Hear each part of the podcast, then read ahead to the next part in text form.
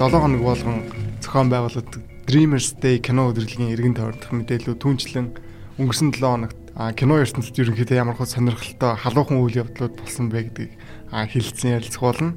За 7 хоног болгоны хөтөлбөрийг Arnax, миний бие, зочин хөтлөгчтэй хамтран бэлтгэн явуулах болно.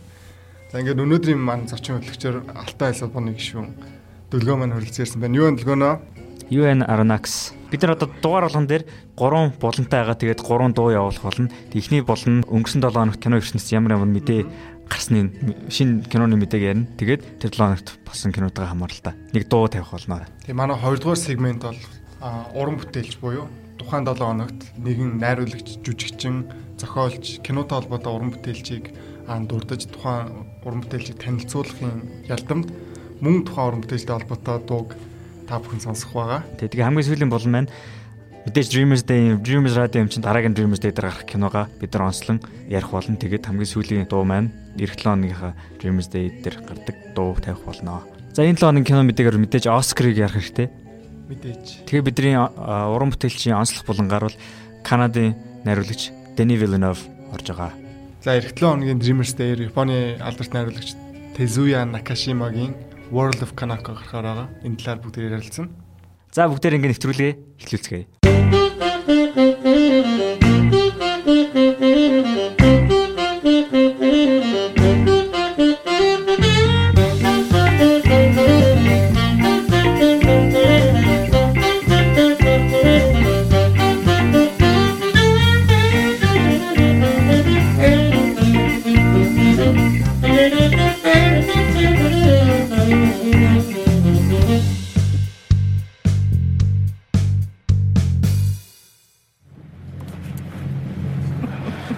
Academy Award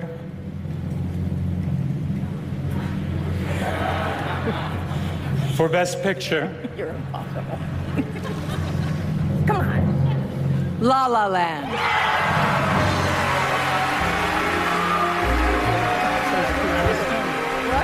La La Land has 14 Oscar nominations this year. Guys, I'm sorry. No, there's a this, there's a mistake. Moonlight, you guys won Best Picture. За God яаж ярмаар юм бэ. Гол асуудал буюу одоо Оскарын тэр бүдлэн юу байсан бэ гэхээр хамгийн төгсгөлийн ер нь Оскарын хамгийн сүүлчийн шагнал бол Оскарын хамгийн магадгүй том шагнал болох одоо Best Picture буюу шилдэг кино гэдэг шагнал байдаг. А тэр шагналыг хамгийн нэр хүндтэй хүмүүс нь гардуулдаг. Одоо энэ жил хэн байлаа? Энэ жил чинь 67 оны Bonnie and Clyde гэдэг болтордог кино. Тэр хоёрын гол дүрэн жижигчд Faye Dunaway тэгээд Warren Beatty хоёр шагналыг гардуулахад гарсан. Тэгээд за хоёлаа яг айгуу гоё юугаар нь ярьж л та яг тэр хоёр ингээд шагнал гардуулах гэж гарсан. Тэгээд дараа нь одоо Оскарын улаан envelope тогтоо тогтоо тэр хоёрын гарт татсан байгаа. Тэгээд яг одоо Warren Beatty буюу өвөө маань тогтоог задлаад баг 4 5 секунд зог тусаад ингээд юм хэлж чадахгүй ингээд жоохон зогссон. Тэгэд өөрөө хэлж чадаагүй учраас өөрөө хэлж чадаагүй болохоор шууд эмхтэр гаж гисэн. Эмхтэн тэгээд шууд уншсан чинь La La Land урсараа. Гэтэ тэр нь бол Best Picture тогтоон бишээсэн. Academy Awards дээр яад юм бэл Oscars дээр бол тогтоо болгоноос хоёр байдаг. Нэг одоо илүү нөөцтэй те нэг нь алга болчих ч юм уу эсвэл нэг нь дээрэмтч ч юм уу эсвэл нэг юмны завсар ороод байхгүй болчих ч юм уу эсвэл нохойд ч юм уу эсвэл жорлон руу унгашдаг ч юм уу. Өсөлдөг чинь аваад хулгайлаад явждаг ч юм уу. Тэг янз бүрийн янз бүрийн юм тохиолдож болно шүү дээ. Тэгэл нөөцтэй байд юм бэлээ. Тэгсэн чи яаж яагаад ч мэдэхгүй тэгэл тэр нөөц Emma Stone-ийн нөөц тогтуун Warren Beatty-ийн гарт орсон. Тэгэл бөөм бодлон болвол тэгэл Далаа ландынхан бүр ландын продюсерүүд, найруулагчид бүгд гарч ир сэтгэлийнхээ үгийг баг 3 минут орчим хэлсэн. А түүний дараа бол тэр бол буруу тогтвол байна гэдгийг мэдээд Тиймэрхүү болсон байгаа. This is This is Moonlight, the best picture. Yeah. Okay. Тэгэл айгүй баярлсан би бод Moonlight-ийг дэмжижсэн. Эх 7 өнгөрсөн 7 хоногод манай Dreamers-ээр гарсан. Тэгээд үзэгчд ч гэсэн маш халуун дотн хүлээж авсан. Moonlight бас гоё кино байсан. Тийм Moonlight-ийн найруулагч нь Barry Jenkins гээд бас айгүй залуу найруулагч байгаа тийм. Тэгээд өөрөө бол Wong Kar-wai айгүй том фэн юм билэ. Тэгээ Wong Kar-wai-г шүтэн биширдэг. Тэгээд бас Moonlight-ыг үзэхдээ Van Kar-wai-аас одоо нөлөө авсан нь айгүй илт тод байдаг. Тийм ялангуяа одоо манай сонсогчид мэдж байгаа. Манай Dreamers-ийн үзэгчид чинь маш сайн мэдэх ба бид нөгөө In the Mood for Love одоо Van Kar-wai-гийн маш гоё стил нөгөө өнгөөр тоглодог. Тэгээд маш гоё тийм одоо тайван гэх юм уу да. Тэгээд айгүй гоё тийм зөөлөн хэмнэлтэй. Яг тэр уур амьсгалыг бол одоо Moonlight дээр одоо бүрнээ мэдэрсэн. Маш гоё гарч өгсөн байгаа. Хамгийн сүүл 2008 онд Barry Jenkins кино хийсэн. Тэгээд тэр кино нь бараг л 50 мянган доллар юм байна да. Автгүй маш хямдхан бүтсэн кино. Тэгээд 8 оноос хойш кино хийгээгүй явж явж одоо тэр хамгийн сүүлийнсэн одоо Medicine for Melancholy гэдэг тэр киноны камерын камерамен буюу зураглаачийн эхнэр нь өөрөө продюсер. Тэгээ загансаар байгаа чи одоо юм хийгээч. Чи авьяастай байж одоо ингээд юм хийхгүй яваад ингэж загансаар байгаад Moonlight-ыг одоо шахаж шахаж хийлгүүлсэн. Тим түүхтэй юм байлаа. Энэ жил Moonlight Оскард их олон төрөлд нэр дэвсэн өөрөө эргээд одоо юу гэдэг чинь гоё салхи гэх юм уу да маш гоё тийм уур амьсгал тийм инклюзив гэж ярьдаг олон талтай тиймэрхүү гоё үр амьсгалыг бол Оскар нэмж өгсөн. Дээрэс нь энэ жилийн Америкийн хамгийн том улс төрийн үйл болох Трамп ерөнхийлөгч болсон. Трампын олон хоригууд, олон одоо цензурууд бол одоо Moonlight-ыг Оскар аваасаа гэж айгүй олон хүмүүс бодох төрөгдсөн байх. Тийм. Гэтэ Оскарс бол нэр дэвсэн кинонд бол ихэнх нь дандаа Америк, Англи кинонд байдаг тий. Гэтэ бас Best Foreign Picture гэдэг тийм англи бус кинонууд гэх юм уу да тийм Америк бус кино. Тийм Америк бус кинонууд бол нэр дэвсэн байгаа. Тэгээд тэргээр энэ жил Оскар Фархадигийн Salesman гэдэг кино авсан байгаа тийм. Манай бас үнэнч кино үзэгчид бол Salesman буюу худалдаачин гэдэг киног Улаанбаатар кино фестивалаар өнгөрсөн жил үзсэн. Тийм. Байгаа. Энэ энэ бол хоёр дахь Оскар. Аа өмнө 12 онд Separation буюу салт гэдэг киногоор Оскар анхны Оскар авч ирсэн. Тийм. Гэтэ энэ жил мань хүн бол өөрөө ирч чадаагүй. Яг тэгвэл Трамп ахын буйнаар одоо манай хүн Иранаас буйнаар их юм юу юм те. Тийм болсон байгаа. Тэгээд Холливуд ер нь улс төртэй холбоотой кинотой холбоотой бас тийм их сонирхолтой сонирхолтой зүйл болсон.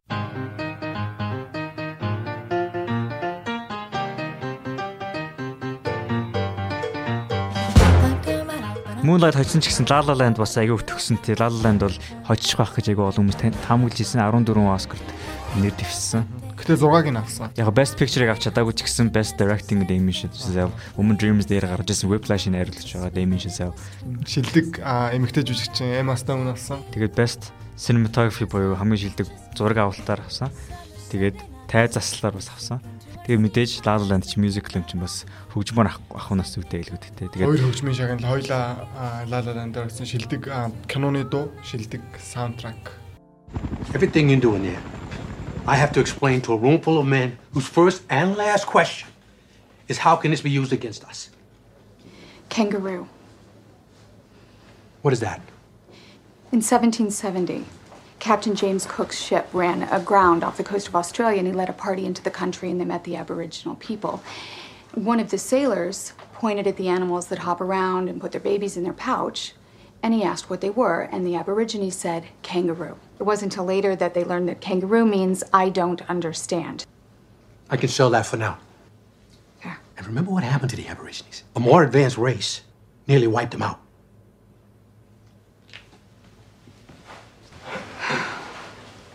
It's a good story. Thanks. It's not true.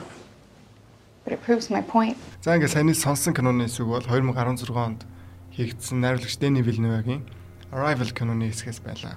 Энэ хүү кинон дээр хайр гаргийнхын дэлхий дээр хурж ирээд жүжигчин Эми Адамс одоо хилцүүчийн дүр тоглоод хэрхэн хайр гаргийнхантай хил нэвтрэлцэж ойлголцож буй талаар гардаг шинжлэх ухааны уран зөгнөлт кино байгаа. Тэгээд энэ хүү манай 2 дугаар хэсэгт маань онцлог уран бүтээлч бол Дэни Вилнев байгаа.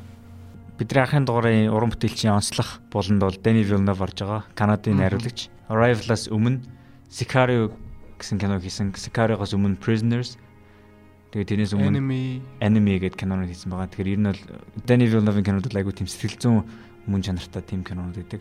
Тэг ер нь бидний яг анх үзэж эхэлсэн гэх юм уу хамгийн их одоо гардаг одоо Холливуудын киноны төрөл жанр гэх юм бол мэдээж гейм тэрэг триллер маягийн кинод айгүй их гардаг шүү дээ. Тэгээд Дани Вилно найруулагч маань энэ хүү сэдвээс бас яг тойрдоггүй. Гэхдээ яагаад энэ хүү найруулагч илүү бусдаасаа илүү гардаг юм бэ гэхээр а өмнө гарч энэ гарч байгаа Arrival кино болон Sicario, Prisoners гэдэг энэ хүү кинонд бол яг одоо клише гэх юм уу тэг байнга гардаг одоо буудалцаа одоо байлдаан алан хеданкээс илүү яг тэр хүний сэтгэл зүйн гүн рүү нэвтэрсэн яг үзэж байгаа хүндээ илүү тийм тийм сэтгэл зүйн төвшөнд оюуны төвшөнд маш их тийм ойр будаг тийм оюунлаг кинонууд байдаг. Түүнчлэн одоо киноны хөгжим, киноны зохиолууд бол маш тийм өөсөөгөө зураг авалтууд, жүжиглэлтүүд ч гэсэн одоо гайхалтай сайн байдгаар онцлог байгаа. Тэгээд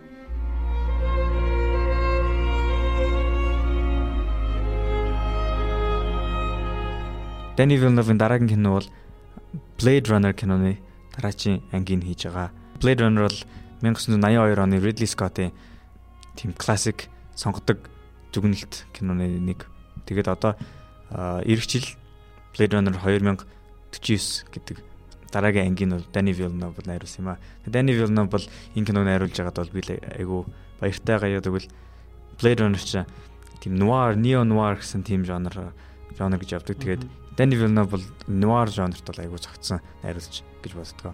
Тийм Danny Villeneuve бас нэг миний хамгийн дуртай зүйл нь гэх юм бол доо а яг нэг жанр гэх юм уу да тэр жанрын киног ин авангуутлаа. Тэгээд тэр жанрын одоо хамгийн сайн байж болох а бүр илүү одоо тэр кино илүү тийм кино илүү гоё ухаалаг болгож чаддаг юм да. Жишээл Prisoners болохоор хүүхэд тулгаалж байгаа те нэг аимшигын тийм psycho хүний талаар кино. Гэтэл одоо яг Prisoners дээр хүмүүс яг тэр psycho хүнээс айхаасаа илүү ер нь хүний уур хилэн хүний мунхаг байдал ч гэдэг юм уу цаашдаа ямар нөлөөнд яг тийм сэтгэл зүйн юм айгүйх тийм айцтай яг аимшигын биш мөртлөө цаанаа нэг тийм dark харанхуй юм байгаад байгаа айгүйх мэдрэгддэг. А түүнээс гадна бас Arrival дээр одоо жишээлбэл хайр гаргийн талаар бид нөвчнөл кино үзлээ шүү дээ. Хайр гаргийн хурж ирэл ногоон хүмүүс байдаг юм уу? Байнга байлдаан. Гэтэл одоо Arrival дээр а нэг маш сонирхолтой зүйл нь бол яг тэр хайр гаргийнхан ирсэн нь сонирн биш. Одоо хайр гаргийнхан ирснээр одоо хүмүүс хоорондоо яаж илүү их ойлголцдог болж байна хэл гэдэг юу гэдэг чинь соёл гэдэг ч байдаг юм уу цаашлаад бүр одоо нэлээд тийм философик бүтэн метафизик маягийн гоё кино бол явцсан. Гэтэ тэр нь одоо мэдээж бүр тийм хүнд бүр арт хаус бүр тийм хүнд бол биш яг хүнд ойлгомжтой а илүү одоо нийтэд ойлгомжтой гэх юм уу та тийм байсан аягүй таалагдсан. Тэгээд манай дараагийн дуу бол одоо Arrival киноны саундтрак Heptapod B гэсэн уран бүтээлийг та бүхэндээ хүргэе гэж бодлоо. Энэхүү хөгжмийг Йохан Йохансон хэмээх хөгжмийн зохиолч бичсэн байна. Энэхүү хөгжмийн зохиолч бас мөн Дэни Вилнотой их олон кинонд өмнө ажиллаж байсан байна. За ингээд эх 7 хоногийн Dreamers дээр бид нэр Японы art house thriller төрлийн кино World of Kanako гэсэн уран бүтээлийг та бүхэнд хүргэнэ. Ширэка. Шавжига доонараа оройны гангина. Ай. Найруулагч Тацуя Накашимагийн 2014 он буюу хамгийн сүүлд гарсан уран бүтээл нэг. Энэхүү найруулагч маань одоо Японыхаа академи шагнал буюу одоо Японыхаа Оскар гэж ярих юм бол хоёр удаагийн шагналтай найруулагч байгаа. Ерөнхийдөө уран бүтээлүүд нь триллер, арт хаус төрлийн кинонд ордог. Өөр кинонуудаа зөвлөх юм бол Park Chan-wook-ийн Old Boy кино бол дурддаг жилээ тэрнээс гадна бас Tarantino-гийн Kill Bill. Тий надад бол яг Tarantino-гийн айгүй их тийм мэдрэмж төрсэн. За ингээд Япон кино, Аз кино, триллер аимшиг кино сонирхдаг хүмүүс эх 7 хоногт ямар ч сан өөрхийн дуртай жанрын киног үзэхнэ. World of Kanako, Tatsuya Nakashimaгийн уран бүтээл байна. За ингээд эх 7 хоногийнхаа нэвтрүүлгээр эргэн уулзцгаая.